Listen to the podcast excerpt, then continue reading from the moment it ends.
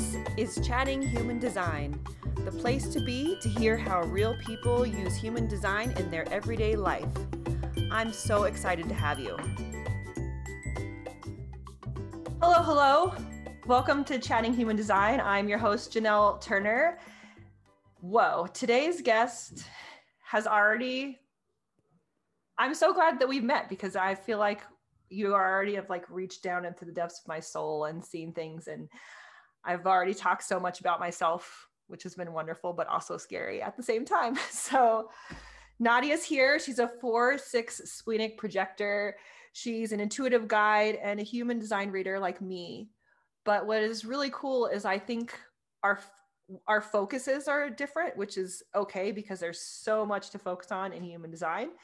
And I think it's really neat that we can share with each other. And there's certain things like incarnation cross and gates that I don't I'm not as familiar with, and I'm super excited to talk about it. But before we get into it, I want to introduce Nadia and say hello. So, hi, Nadia. Hi, welcome. Janelle. Thank you. And I want to know how you came to human design or how it found you, however that worked.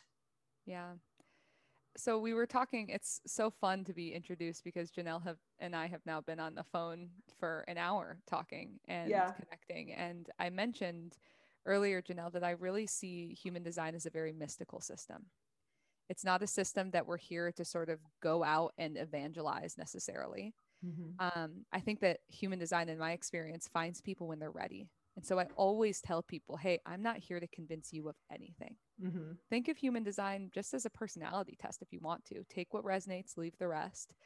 But I don't see it as my role to go out and convince somebody to look at their human design chart. Of course, I look up everybody in my life's charts because mm-hmm. I'm curious, but it really does find you, I think, when you're ready to find the information, if you are meant to in this life. I really trust that if this lifetime, as Janelle or Nadia, our guides didn't want us to find human design, we wouldn't. Maybe our souls weren't ready for this information. And so it really helps. I, I feel like this is an important piece to start on because mm-hmm. there's so many people still in my life who don't understand human design. Yeah. And it doesn't bother me anymore because I know that they'll find it when they're ready. And the people who find it are blown away. I mm-hmm. know it must be what motivates you to continue doing readings. Yeah. Yeah, it is. It is because especially and there's times when I'll be giving a reading and I can't tell because I do it like this um, on Zoom and I can't tell by their face if they're like in into it or if they're if it's resonating with them and I'll be looking and, I, and I'm like I can't tell and then I'll stop talking and I'll say so how does how do you feel or or what do you think about that and then the the words that they choose i'm like oh this is really hitting them. I just i can't see it on their face. And i think it's because a lot of times especially when you're really new to human design you're getting a lot of information at once. And it's like whoa. And some of it resonates and some of it is like i don't i don't know what what you're talking about when you're talking about this but this i really get. And they'll really grab onto those pieces and I think sometimes when we're talking about the pieces that they don't want to grab onto, the ones that they're like, nope, that's not me, they're, I get blank faces. But then it's like a slow burn. Later on, I'll get a, message or an email. They're like, this one thing that you said, I really didn't want to look at that, or that's not me, or whatever, but I can't, I can't get it out of my head. And I think it's exactly those parts, the parts where when you look at your chart, you're like, mm, I don't think that's me because I know we all did. I did it for sure. When I, I was like, I have all this openness. I'm a role model. Blah, I don't like that. And so I would focus on the things that I felt like I could connect to and grab onto. And so to me, when I'm doing a reading and I really know that somebody's into it, it's when I get that, no, that's not me face. And then later on, they're like, you totally called it. And, and I just didn't want to admit it. Or, or, I, or I've been thinking about this thing you said for days. And and those are the parts that really keep me coming back and really interested is is showing people shining light on things about people that they don't want to look at. And we were talking about this earlier you and i about my childhood and how there's parts of it that i just assumed had expired. Time had enough time has passed this is expired it no longer exists in the world and that's not true. And i think that's when you look at your human design chart sometimes those parts are like put right in your face and you're like mm, no I'm not looking at that. I'm going to go here. So I think it's really cool when you can we can focus on the parts that are scary and don't feel like us because we won't allow ourselves to feel that way. Yeah. Like when you're talking about the 1156 channel of curiosity, I was afraid to be curious most of my life. Like curiosity is something that's not to me doesn't seem very logical or responsible. It seems like, oh, just doing whatever you want and floating around. And to me, that's really kind of a crazy thing to look at. But the more that I practice it and the more that I use my voice, the more I'm like, okay, this, I think this just freaks me out because I'm not used to it. They're often, I call it the human design hangover when people hear things about themselves that they were told when they were younger, something's wrong. Either you shouldn't be like that, be more like other kids, whatever that means, because every kid is so wildly different, mm-hmm. or they were made fun of for that aspect, or they just couldn't accept that about themselves. I I call it the human design hangover because people will see in writing the things that they were so afraid that they were like and they've been fighting tooth and nail against their whole lives and to see it on paper it's a dawning it's a reckoning it's a oh shit i am mm-hmm. like this mm-hmm. so what am i going to do now and to go all the way back to your question about when i found human design i was dabbling in all sorts of esoteric things a few years ago and I was doing astrology readings for all of my friends, and astrology is a beautiful system. Human design draws from it. Mm-hmm. But Western astrology that the astrology that we know is much more sort of like broad. I know that I'm an Aries sun, as an example. Mm-hmm.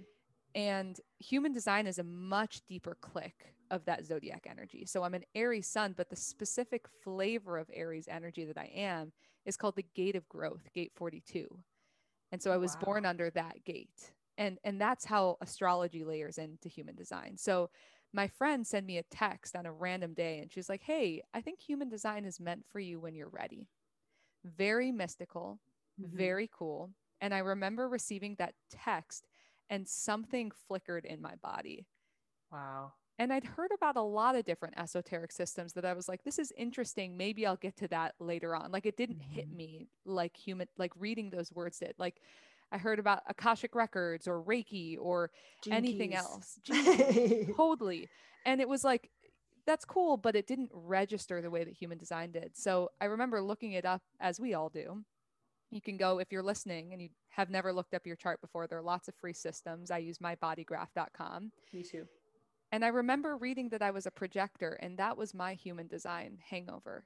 I thought something was deeply wrong with me my mm-hmm. whole life. I, I, was like, I don't have the same energy that most of the world does. Mm-hmm. And I'm expected to work nine to five. So from a young age, I started taking Adderall from uh, in my college years, actually, when I was studying to be a lawyer, when I was taking the LSAT and had to study wow. for long hours, I knew my body was not set up to do it. And mm-hmm. so I was diagnosed as ADD. And when I read that I was a projector, I was very angry because the friend who had shared the system with me was a manifesting generator. Mm-hmm. And I was like, mm-hmm. I want to be that. I want to be the multifaceted, sparkle. totally the doer, the creator, the builder, because I was living so conditioned that in order to be successful, in order to be worthy, I had to do. And mm-hmm. it's been a couple year long experiment since that to rewire myself and say, it is not how much you do, it is how well you see. Mm-hmm. You do not have to do anything to be valuable. You need to show up and love and see other people. I wrote that in my day planner after I watched your IGTV. Look at your day and, and don't look don't look at all the things that you've done. Look at what you've seen. I was like, what? Like, because I go back and I look at everything I crossed off. I'm like, I crossed this off. I crossed this off. Cool. Look at all this stuff. I also I have multiple lists in my house. One of them is on the fridge. It's like a wipe off board for like little tasks. And I'm like, okay, wipe this thing off. Yay, yay, yay. And I think back on doing that. And and I and then you said that thing, and I was like, uh, you like stopped me in my whole tracks that day. That was that was I shared your thing right after that because I was like, oh dang, like what did I see? And then I had to go back through my day. I'm like, well, what did you see? And I, at first, I was like, you didn't see anything. you don't you don't know how to see like you're not good at this don't trust this like look at all the stuff you did and then and then i was like no really think about what you saw and i could pick out little things that i saw for myself and for other people and i was like oh like these are the things that you saw and whether or not i shared them with those people or whether or not i really sat with it for myself and was like look, look like look at what you're seeing i haven't gotten that far into it yet but just the fact that i was able to pull myself away from what I do and look at what I can see, big or small. It doesn't have to be. And this this is where I think I got myself cut up. It's like, what do you see? Like I'm way up here in the clouds and I can see like big, huge things or see the future and all that stuff. And I and then I was like, no, Janelle, it's just like, what do you see? It doesn't have to be big. It can be little things. And that was that like that changed my whole day that day because I don't really do that. I'm very like, what did you do? And then because I'm a projector, I'm like, well, you're not supposed to do that much. So what do you do? But what did you do? But less. Like, what did you do? But only think of the three things that that you did because you're a projector, so you didn't do that much. Right. But then I still have it in my head. You didn't do a lot. And so. then you're ignoring your superpower, which yeah. is sight, and realizing, oh my God, there are certain lanes of life that I see not just differently than other people, but where I can identify patterns and and advice and consultation that people are really lacking. Like I can see people and systems better than they can see themselves. Mm-hmm. And the trust in that is is is hard, and it's still something I'm working on. Like trusting that what I see is real, or not real, but valuable, and not just whatever. Like I, it, it's hard for me to think that other people can't see this the way that I see it. And I, I, have trouble sometimes when I'm explaining something and I'm like, you don't, you don't see it that way. Like you can't see that. And they're like, no, I don't, I don't see it. Because we're going to get really deep here. As a projector, the deepest wound is seeing things, especially in our parents, that they're not ready or willing to see within themselves. And so we mm-hmm. mistrust our sight because, I mean, it must have been hard to have a projector child I know I my family had a pattern of addiction growing up, but we never talked about it. And so I was made to think that I was crazy. I sort of gaslit myself from a young age because I'm like, well, no one's talking about it. Is this really happening? Why why aren't we saying something's wrong here? Mm-hmm. And you know, addiction often masks pain and hurt that someone is unable to access or scared to access within themselves so they numb out. And so it's not to blame those people, but it's that as projectors, especially from a young age, if people weren't asking for our perspective and our advice, it's going to be really, really pushed down our sight. Yeah. I have a vivid memory of, um, of writing my parents a note about how they should parent my siblings differently. And I, I so felt like they, they couldn't, you know, that they weren't taking on what I saw to be so clear and they weren't asking me for my advice that writing was the only outlet that I have had. Wow and they never talked to me about it. They completely ignored it. And so it's okay. They were doing the best with what they could at the time. I love my parents deeply. They're yeah, very that had to hurt though. But reclaiming my gift as a projector with sight is reclaiming the five-year-old girl who was ignored. Mm-hmm. So wow. that's where reparenting gets layered onto human design as well. Yeah. And I never really thought about it because, like we talked about, um, both my parents were alcoholics, and um, I've talked about that before on the podcast. But what you just said about how I was feeling their pain, I in my as a child, I, I just assumed I was feeling their addiction, and I was like dealing. That's what I was dealing with. But there's something under that, and the fact that you were saying that the whole time I was having to manage and deal with their pain that they were covering up. Dang, I never really thought of that. So thanks again for blowing my mind, Nadia. You're so welcome and it's it's so interesting to look at your parents' charts too. I know that your mom's passed, and even more reason why you would need to excavate what happened. And I looked at my dad's chart, and and he comes from a long line of alcoholics, so it's very much hereditary. and I have. Yeah. I have his permission to share this. It's his birthday in a few days. So I'm sending so much love to my father, Jim. Um, but he has a very active solar plexus. Mm-hmm. And so mm-hmm. it's so interesting to trace things energetically to people's charts that I have a fully open solar plexus. So my dad mm-hmm. was likely feeling such a strong depth of emotions from such a young age that our society doesn't tell boys how to deal with their feelings. Nope. So I have so much more compassion for him. Mm-hmm. Was the was the alcoholism still extremely painful for most of my life and will I be working with that for a lot of my life? Absolutely. Mm-hmm. But I don't blame him. And I see him as a human who was doing his best with the cards that he was dealt. Yeah. Yeah. I don't know my mom's exact time of birth, but I run her chart every hour of her birthday. And she's a, or she's a generator, but some things change. And this is where it's interesting. Certain times of the day, her identity center is undefined, and certain times it's defined. And when I see the defined charts, I'm like, I really think she had a defined identity just because of how much she pushed me to figure out who I was and to be a thing. But then I go, you know what? She might have had an undefined identity and she was feeling this from a young age growing up, needing to figure out who she was. And so now she's putting it on me like, well, this is my child. And the best way for me to parent is to do what my parents didn't do. So I'm going to get her to figure out who she is because I had no idea who I was.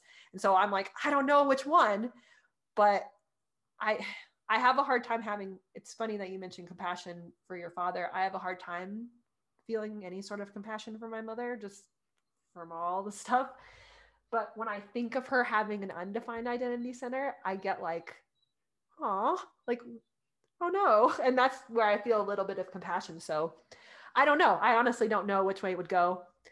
Uh, I tried asking my sister, I'm like, did, did she tell you or do you have any of her birth information? But we don't have I'll ask my dad, but I don't think he has any of it. But yeah, I can totally see how that would help me have compassion for my parents because that's something that I don't really have.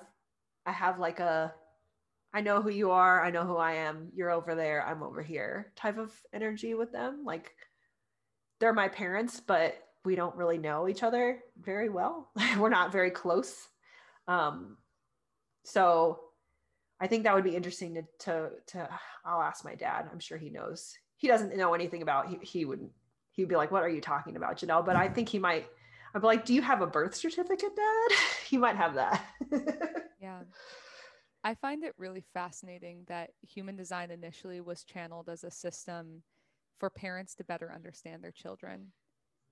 And oh. so what you're talking about with your mom wanting to make her either the opposite of the pain that she felt or more in like likeness of what she is that's the tale as old as time parents mm-hmm. have a child and see a legacy for them you know on their 1st mm-hmm. day of mm-hmm. birth even in utero and gestation when the when the parent is pregnant they'll they'll think about their child and have dreams of what who that child will be before actually getting to yeah. know them parents pick out names you know, yeah. long before they even get pregnant. And it's just such an interesting dynamic within our society. What would it look like if a parent ha- brought a, a, child into the world and realized this is a, a soul that has mm-hmm. lived many lifetimes prior to this one, completely separate? They chose me as their parent, I chose them as my child somewhere in the ethers. And I'm just going to get to know this little baby and see who they grow into and nurture all the mm-hmm. differences.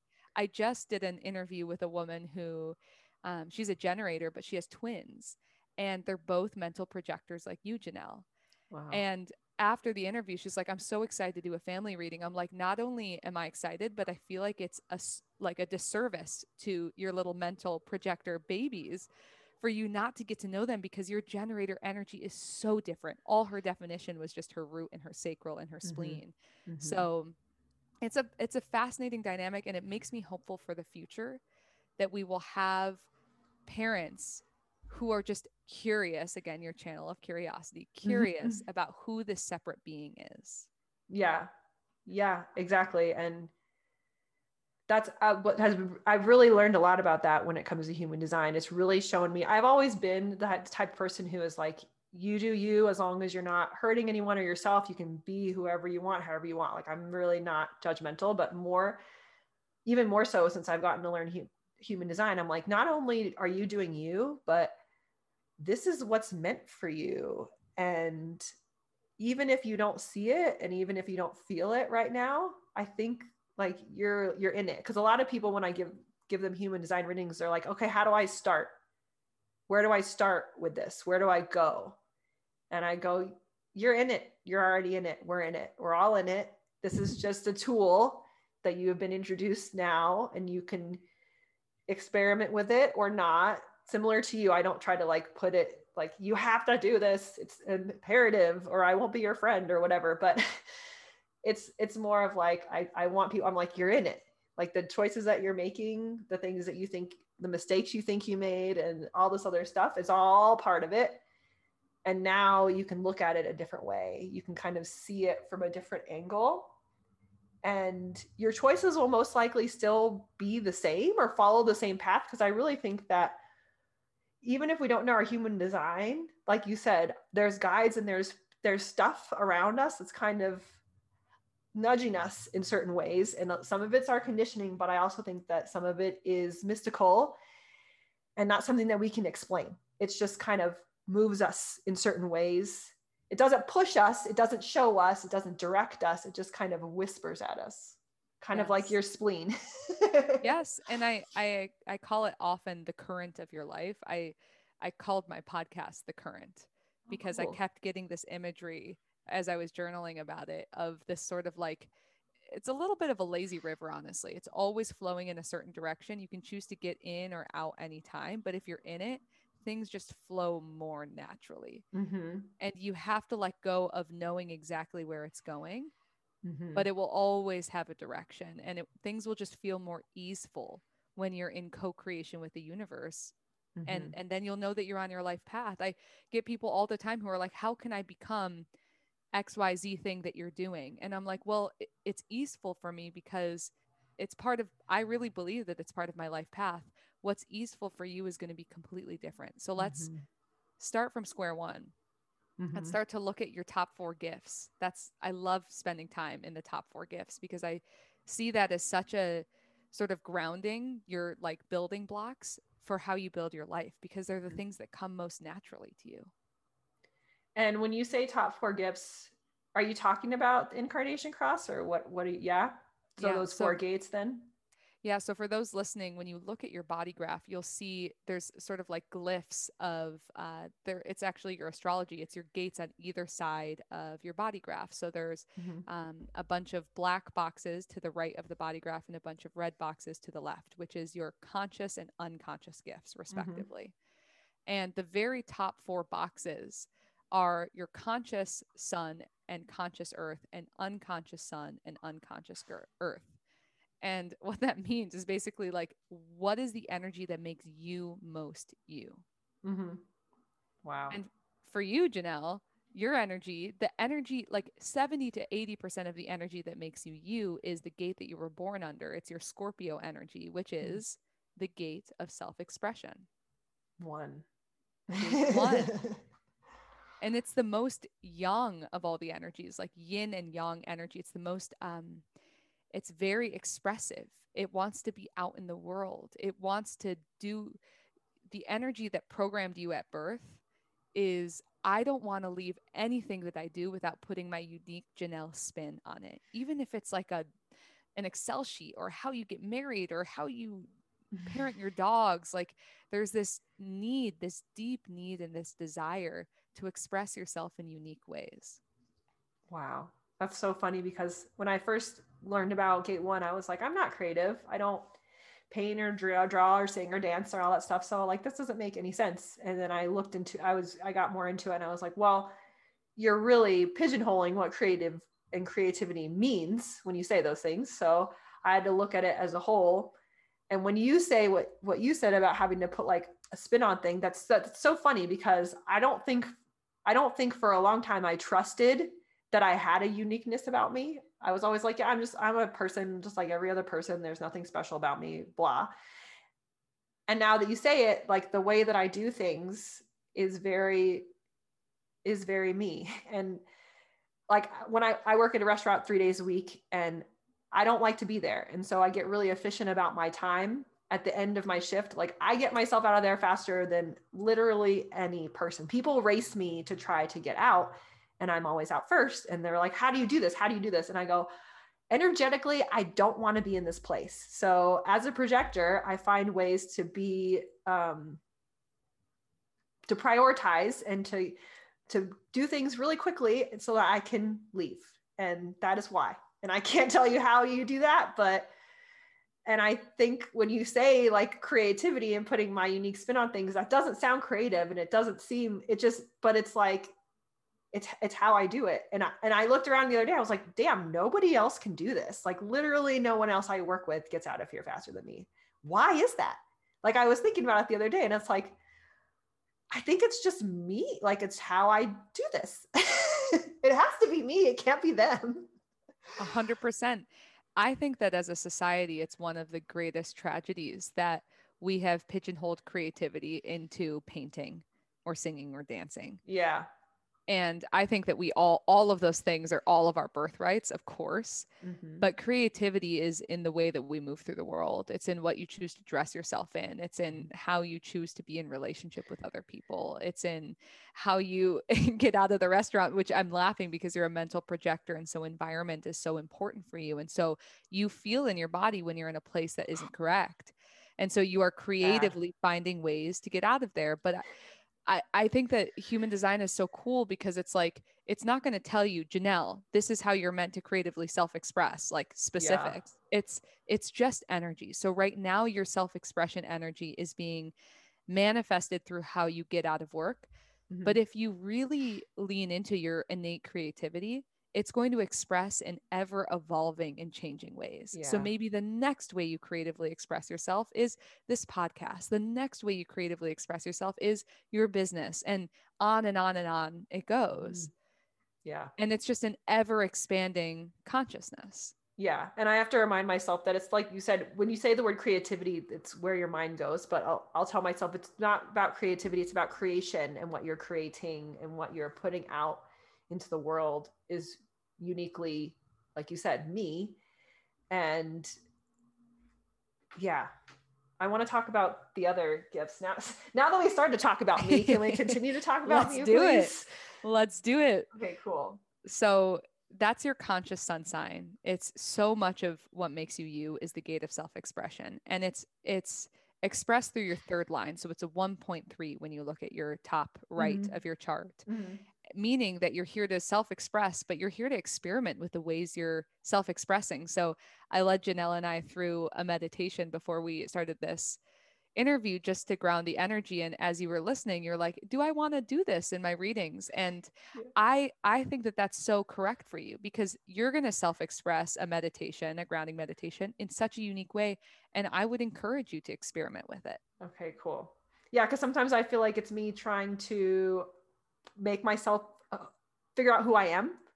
But maybe parts of it is more of the ex- ex- experimentation part of being like, oh, maybe this would work, but it would t- look totally different. You're totally, you're right.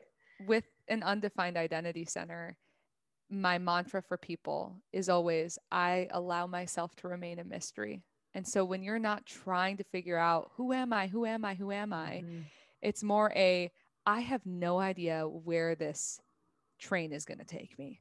But mm-hmm. I'm so curious about how it turns out. And wow, I received a meditation that was interesting. Maybe I'll add this into this ever evolving, mutating yeah. identity. Yeah. So the way that's what people feel from you when you enter a room is your conscious sun sign. So for you, it's the gate of creativity. And the way that you contribute that gate of creativity energy into the world is through what's called the gate of the direction of the self. And that's a mouthful. It's gate two. but what it means, it's it's Taurus energy. It's you are always being directed toward love and beauty. So if you're in an environment, particularly this restaurant, where maybe it's harsh fluorescent lights, or maybe the kitchen is really loud. noisy and loud, like it's not beautiful to you. You want to be in spaces and places Nature. that are beautiful. Nature, uh, totally. Yeah. And it's Taurus energy. That's why um, Earth Day is during Taurus season because Taurus energy is very much connected to Mother Earth. Mother Earth is wow. the greatest example of beauty and grounding that we have. That's why connecting to her is so important.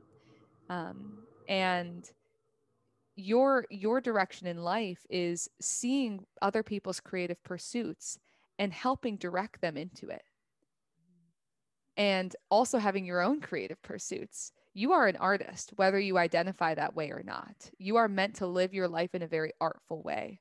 And so your podcast is your art form. Like mm-hmm. everything that you do is meant to be your art form, even the way that you get out of work at your that's so funny that that's what popped up immediately. But I was like, how do I do things differently? Well, no one else can do this like me. right.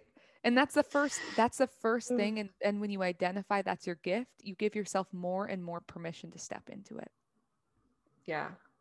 So awesome. that's your conscious sun and earth sign. And then, so you are aware that you are like this. Uh-huh. Then your unconscious sun and earth sign are the things that you might not realize about yourself until either you get older or other people point them out about you.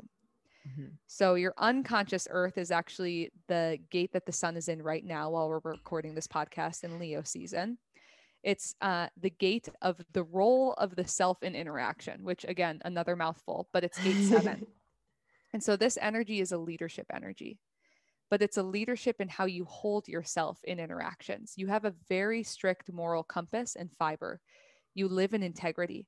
You want people's actions to match their words. And when they mm-hmm. don't, it is deeply disturbing to you because that's how you hold yourself and it comes so you have such a moral compass and it comes so naturally in how you engage with the world around you that when people are out of alignment it's like you have an allergic reaction. And it comes so naturally to you that you unknowingly attract attention for it. People see you living in integrity and they're like you're a leader. Like you're going to lead us right? And you're like no no no i wasn't looking for that attention. Like yep. i actually don't want to lead anyone. And they're like no but you're already doing it just in the way that you hold yourself cool.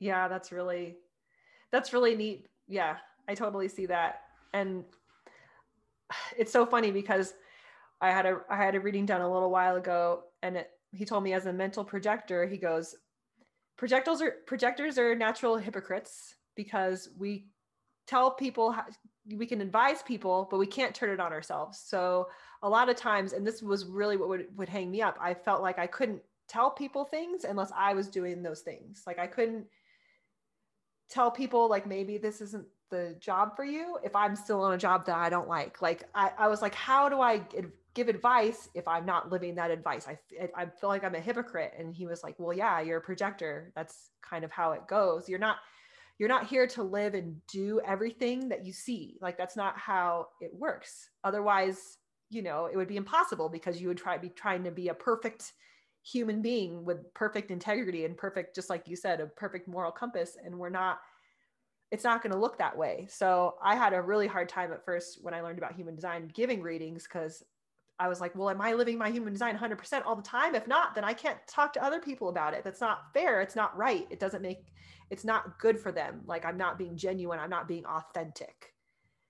And then i i i got rid of that and realized that yeah he's totally right I can talk about these things and not use my strategy and authority 100% of the time because that's never going to happen, first of all. And I don't see it for myself like I can see it for other people. So mm-hmm. I don't need to try to turn that on myself because it's not going to be the same sight. It's just different. It's blurry usually. yeah. But yeah, that's really cool that you say that because I do, and I have a really hard time. We talked about this earlier with lying, and when people doing things and saying another thing is to me is a lie. That's a lie. And so, if I feel that or see that, yeah, I'd be like, ah, but you said this and you're doing this. Like, what's happening? And then I turn that on myself, and I'm like, well, look at you. You're saying this and you're doing this. You're you're the same. But I know now that it's not meant. I, I'm not meant to turn my side on myself because that's just going to cause me to pick apart all the little things that I think aren't correct all of the time and be a big perfectionist because that's I got a lot of that in me too. But yeah, that's neat. But even your intention to try as much as possible to live in integrity is far more than most people.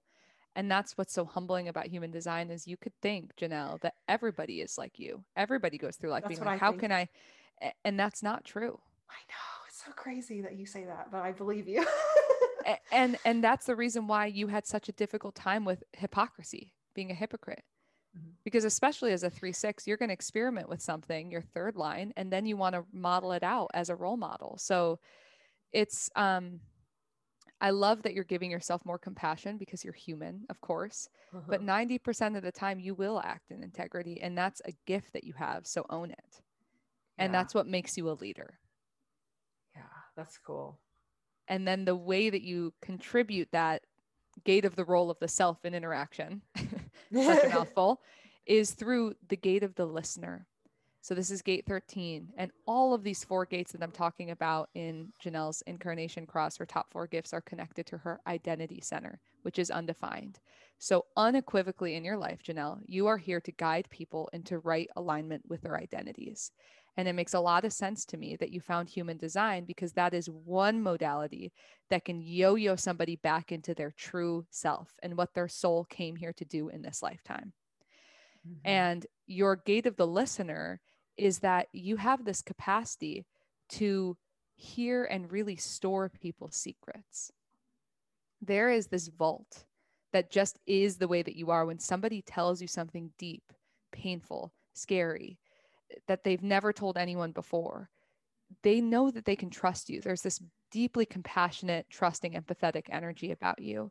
Mm-hmm. And I can sense that maybe that was taken advantage of with with sort of like the double standards and lies that you experienced in childhood. But you are the person at a party with your shoulder completely drenched in somebody's tears because they're like, I don't know why I'm telling you this right now, but and then they go on to sort of word vomit so much so mm-hmm. that you can get a little bit exhausted by hearing everybody's stuff all the time. Mm-hmm. You need to learn how to set correct boundaries around it. But your gift, Janelle, is listening.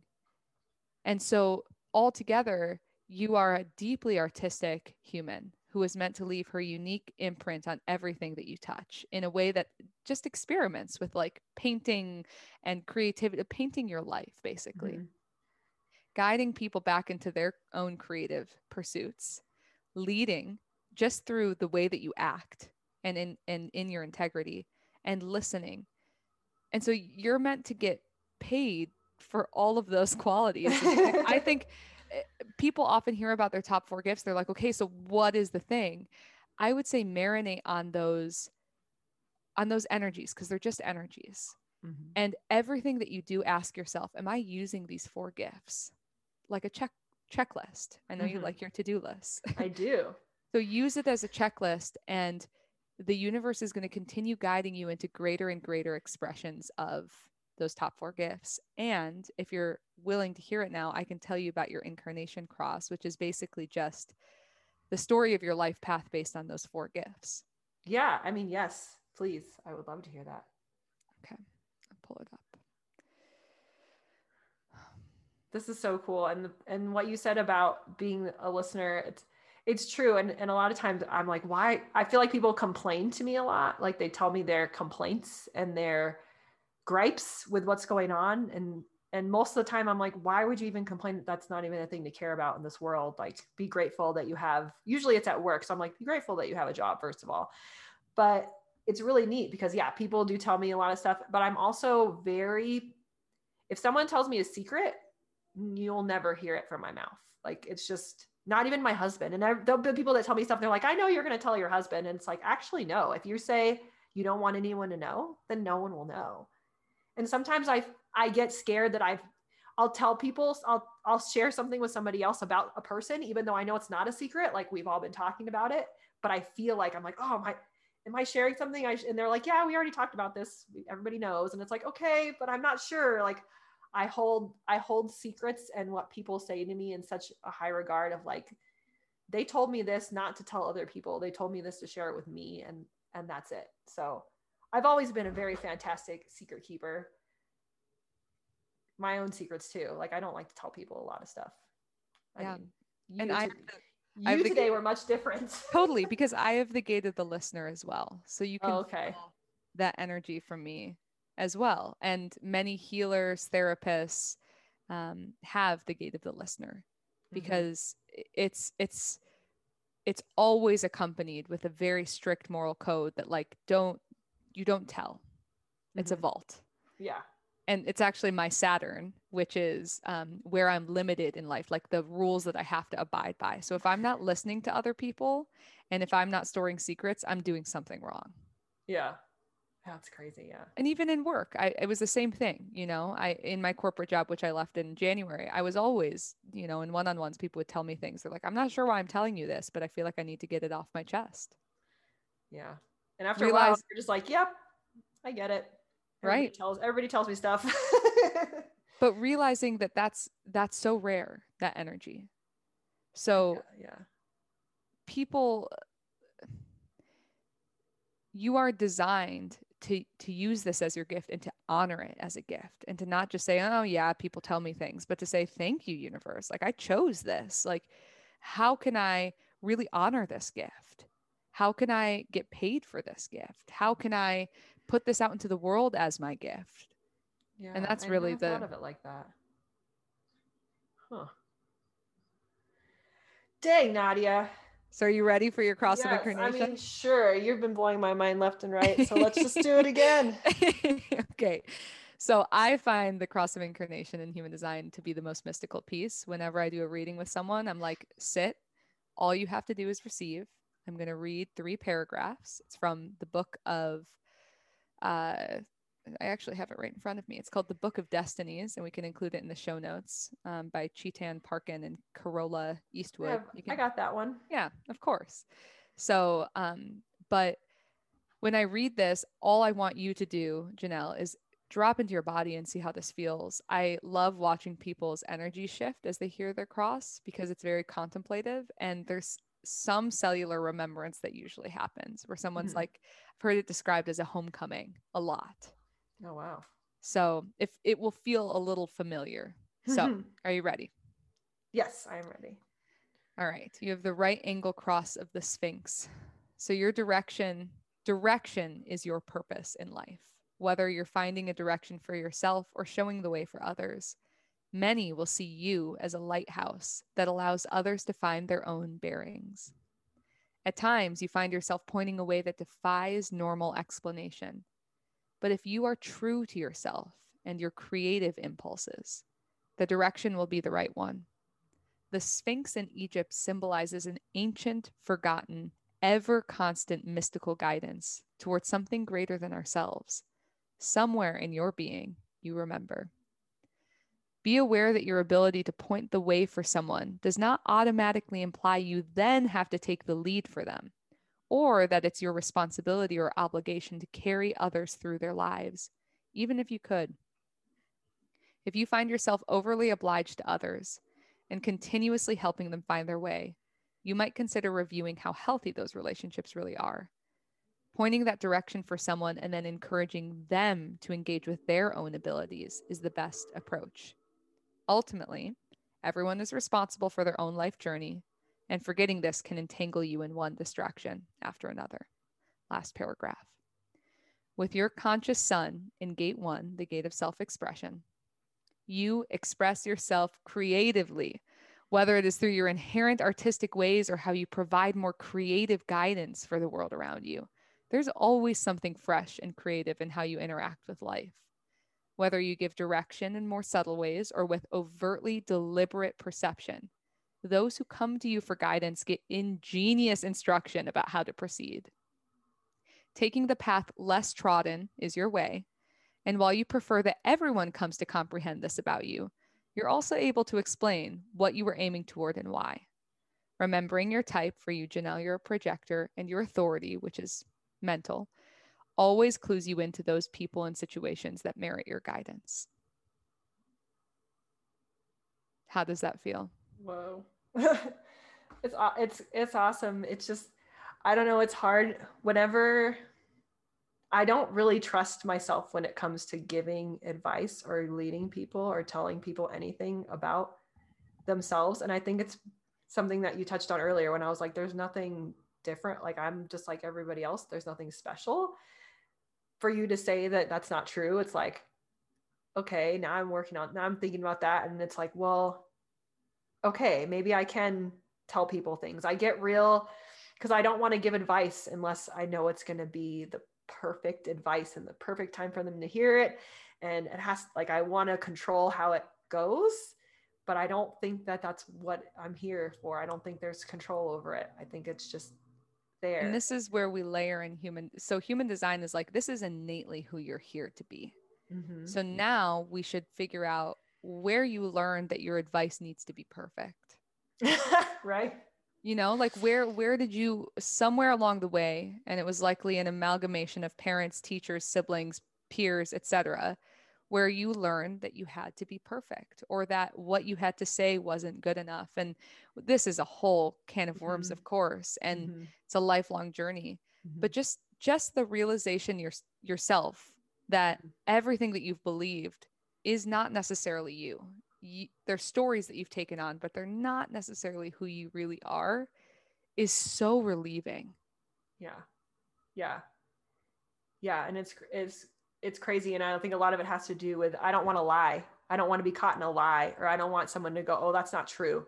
What you're saying is not right and not true. And i know that that's not really how advice works and normally when you tell people something even if it doesn't resonate with them and usually if i am giving like if i'm giving a reading I, even if I'm as I'm saying the information, I'm like, I don't know how this is going to land. I can't stop myself from saying it. It's like I I know this thing now, and you've invited me in to share, so now you're getting it. You're going to get it, and I I feel most like that when I'm giving readings because I feel that there's been a clear like, all right, I asked for this, and I'm like, all right, then here you go.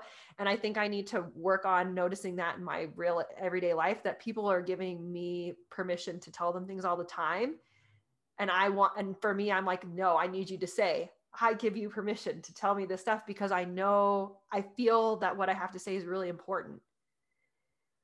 But i don't feel like i have the right to tell people sometimes. And i think that's partially has to do with the whole projector waiting for the invitation thing that i've always i've always kind of felt that that i i don't have the right to say certain things.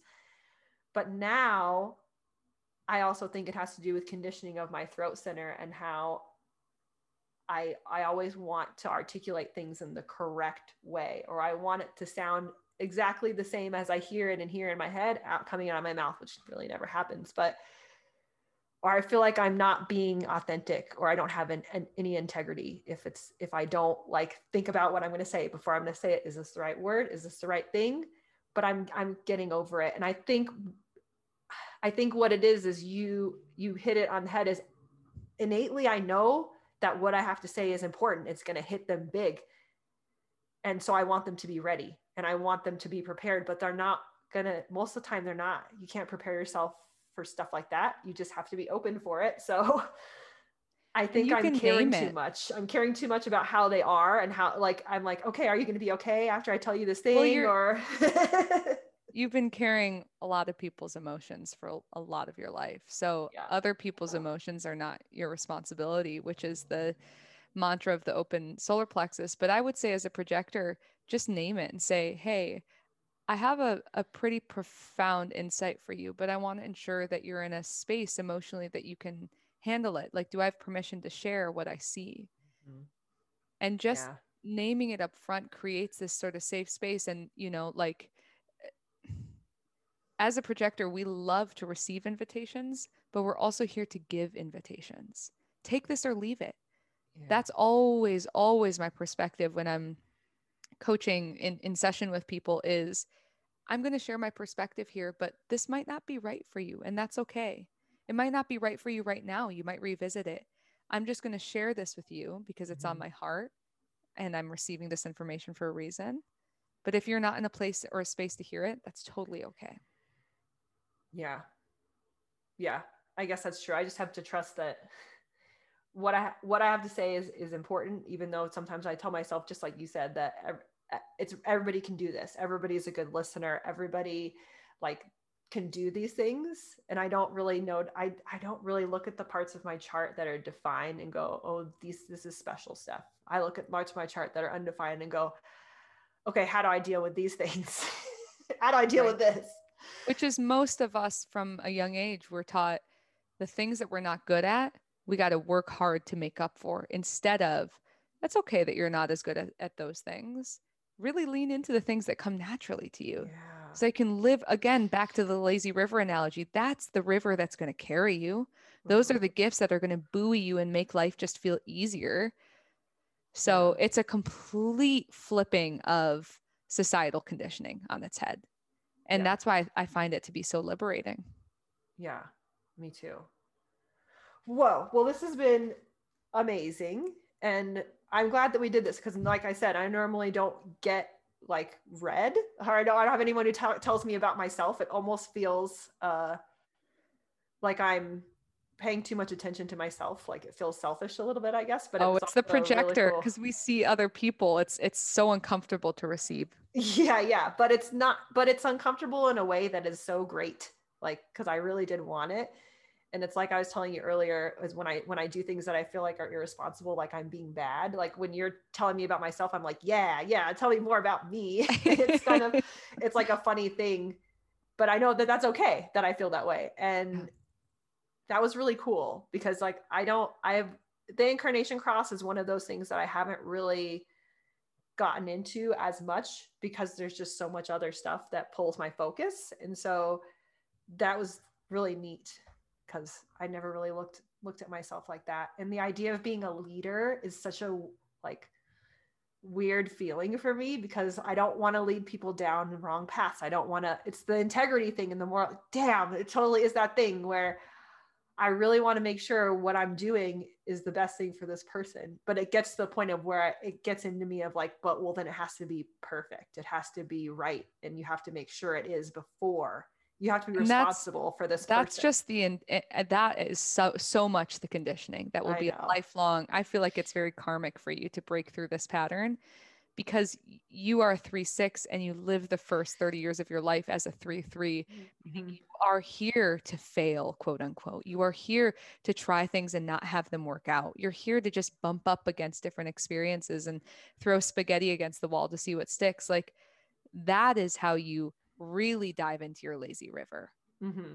and yeah. what are the things that are currently holding you at the riverbank from just dipping toes in the water you know so do I should I just look at these things or what do I what do I need to do? What do I need to do? oh my goodness. I know, right? I mean, I'm like, you need to be in my upcoming group uh, coaching thing because it's basically like an eight week long human design experiment and oh, supported wow. through like group coaching and weekly circles. But beyond that, it's it's called soul group. So we look at sort of like past lives, your soul contract, why you came here, your mm-hmm. human design, um, your inner we do an inner child ceremony we do a self-forgiveness ceremony it's very powerful but oh, wow. beyond that i think there are so many ways for people listening to just get into more alignment with their energy there's therapy there's journaling the number one most important practice that i do every morning before anything else is i take out my journal and i write what does my spirit want me to know today I had a very formative teacher who is a body worker and a Reiki healer. And she told me to journal about this. And it's been two years. Every day I get in touch with my soul. This is so crazy because I've always been, I've almost been proud of the fact that I don't journal and I don't like to write. And it's not something that I don't do. And when people talk about journaling and baths, I don't like baths either. But um, I have it like it's a source of pride. Like, oh no, I don't journal. No, that's all. That's for you guys. That's your thing. And then the and then just now when you're talking about it, I was like, why don't I do it? Like, why don't I like it? What is the aversion for me? And I think it's because when you write something down, it's permanent now. It's out, it's out there. And what if it's a lie? What if it's not true? What if it's something that I think now, but I'm not going to think that later. Like, but I put, but now it's out. Now it's permanent. Now I but can see not. it all the time. But I can go I back wanna, and look at it. But ah! I want to. I'm going to have you. I want you to read a book called The Artist's Way. I think it's, it's meant for you. Okay and in that book it's it's a book of reclaiming creativity which as the gate of self-expression yeah i do need so that. healthy for you. But it's basically she tells you eh, you have to do a morning journaling practice and a weekly artist date she calls it like a time a solo date where you go get inspired somewhere. But okay. in your morning journaling she's like the number one rule is don't go back and read your journals. That's not what they're for. Really? You're not writing for anyone. You are getting all of this energy out onto paper so you can make sense of your world and you are not going to be fixed. You need to give yourself permission to change because you're a three six. You yeah. will change throughout your life. So the way that I do it, this terrified me too when I started putting out a podcast. I'm like, I've changed so much in the past two years. How dare I put anything out there that people can access after the fact? Because right? I'm changing in real time. So, what I always tell my clients is I give myself permission to change. Say that mantra to yourself every single day. I allow myself to be a mystery. And when you're speaking, say, listen, this is how I feel about things now. This is what I've experienced. And I reserve the right to evolve and change and grow, as we yeah. all should. We're not here to stay the same. We're not here to reach certainty. We're here to dance in the mystery mm-hmm. of life. Mm-hmm. That's what it's all about. And that's what people will come to your platform for mm-hmm. is a continuously evolving and growing perspective. I thought you guys were going back and reading your journals. I don't know why I thought that that's what people did. I like how you say you guys, like it's like me and like an army of journalers. Well, I well, because I know it's so pop. Like I know a lot of people do it. It helps a lot of people to gain clarity and to yes. just sort of get the stuff out. And oh, I was I like, go back and read them. Okay. I've, I've gone back and read them probably twice, but really, yeah. what I what I do is I I get all of this out. It's scary. I think it's scary I think it's scary to get it out. I think that's what it is too. It's because then I see it and it's like, oh, it's a real thing. It's not just floating around in my brain. It's like, but just, I, just keep, keep going, keep going. It's stream of consciousness. I know. And I, I was, I talked about on my social media the other day that I was reading a book called, what's it called? Daily Joy is something. I'll find it, but uh, it's about like goal setting and working towards goals and clearing time in your day so that you have time for goals and personal stuff and all those things. And I we had I had to write goals. So I wrote down some goals and then I read a couple more pages and I looked at the goals and I was like, these aren't goals. It was clean my apartment. Um, what was the other one? Very vague, like learn more about my human design, like really super random, vague stuff. First of all, cleaning your apartment, that's not a goal. That's something you do on like a Wednesday. But I realized I was afraid to write like actual goals, like get 15 new clients by this date or do this by this time, like specific things. I was afraid to write it down. I was afraid to put it on paper because it's a real thing. And so I forced myself to. I was like, all right, make real goals with real dates and just put it on the paper they don't even have to be things you think you could do, just put it on the paper. And so I did that. And now I'm actually looking at them going, I actually think I can do some of these things and I'm going to make steps towards doing these things because I actually think I can. Before I was like, no, don't put these down because then they're real and you'll have to do you have to do it now because you wrote it down so you have to do it. But now I'm like, no, I don't have to do all these things, but because now I have them on paper, I look in, I look at them and I go, but I think I can do a couple of these things. Like I really think that I want to and I can. I don't have to do all of them. So it, that really did help. That really did help me out a lot. And now I think I have, I'm in a journal. Dang, I was so holding on to that thing of like, haha, I don't journal. But now I think it would. But that's your gate helpful. of self-expression. this gate of self-expression is this is how everybody else does it. So I'm going to take a heart. So the way that you journal, then make that expressive. Get a journal that feels so creative and and exciting to look at. Do okay. it during a time of day that feels unique to you. Use journal prompts that feel specific. I cannot wait for you to read the artist. I, read to. it last August and I've read it twice since. So okay, I will get that in my Amazon cart immediately. Amazing. Janelle, this was such a joy to connect with you. This was so fun and I'm glad that we did this and I'm glad that we met in in such an odd way through DMs, but I'm happy that you were here and I hope that y'all enjoyed this podcast because this one felt the most authentic to me out of all of them that I've done. So, thank you. And so um, let everyone know where they can find you so that people can come come find you. Nadia. Yeah, come find me in the DMs like Janelle did. yeah, yeah, find her DMs. I'm a fourth line in human design, so I love deep connection with people and hear people all the time being like, "Don't DM me," and I'm like, "Please DM me. I am all all about it." So you can find me on Instagram at Nadia Last underscore. You can also find me on my website, nadialast.com. I also have a group coaching container starting September 7th that if I can't rope Janelle into doing, maybe one of you listening, I have three spots left. Uh, there are seven spots total.